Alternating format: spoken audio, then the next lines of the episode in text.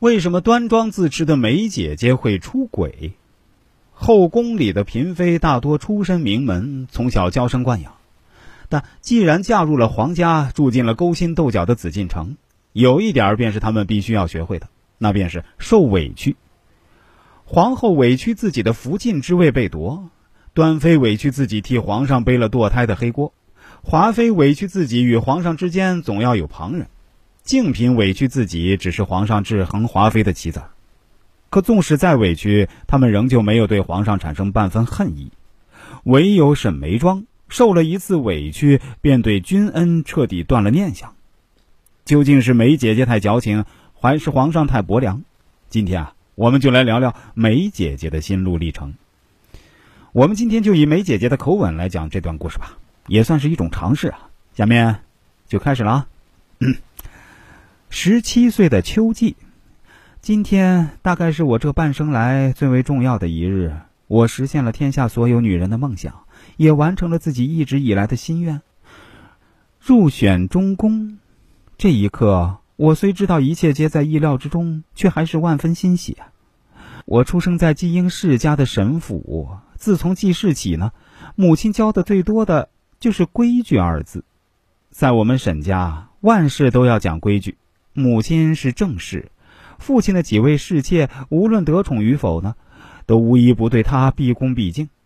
我是沈家的嫡长女，不要说府里的丫头，就是姨娘和庶出的妹妹，也要对我敬畏三分。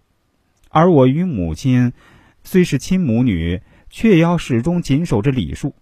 从小，母亲便请了最好的师傅来教导我，从琴棋书画到四书五经，对于女德的教导更是用心啊。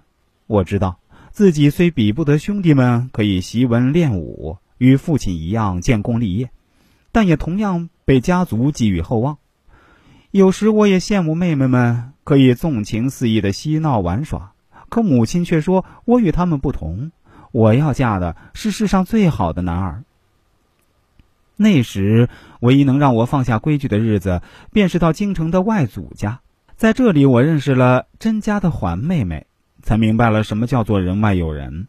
环妹妹相貌出众，才情过人，一曲惊鸿舞更是跳得精妙绝伦。我们一起弹琴，一起读书，还偷偷跑到河边放纸船，祈求将来有个好姻缘。我也曾悄悄问过环妹妹：“你想嫁个什么样的人？”没想到环妹妹的回答和母亲如出一辙：要嫁就嫁给这世间最好的男儿。随着年龄的增长，母亲也教我越来越多。如何做一个当家主母？如何管理妾室和下人？渐渐的，府里人都夸我温婉贤良，将来必能成为高门大户的当家主母。我心中是窃喜的。只有嫁得好，才能不负母亲多年的教导，才能光耀沈家的眉门。忽然有一天，母亲告诉我，皇上要选秀了，而我也终于有机会可以嫁给这世上最好的男儿了。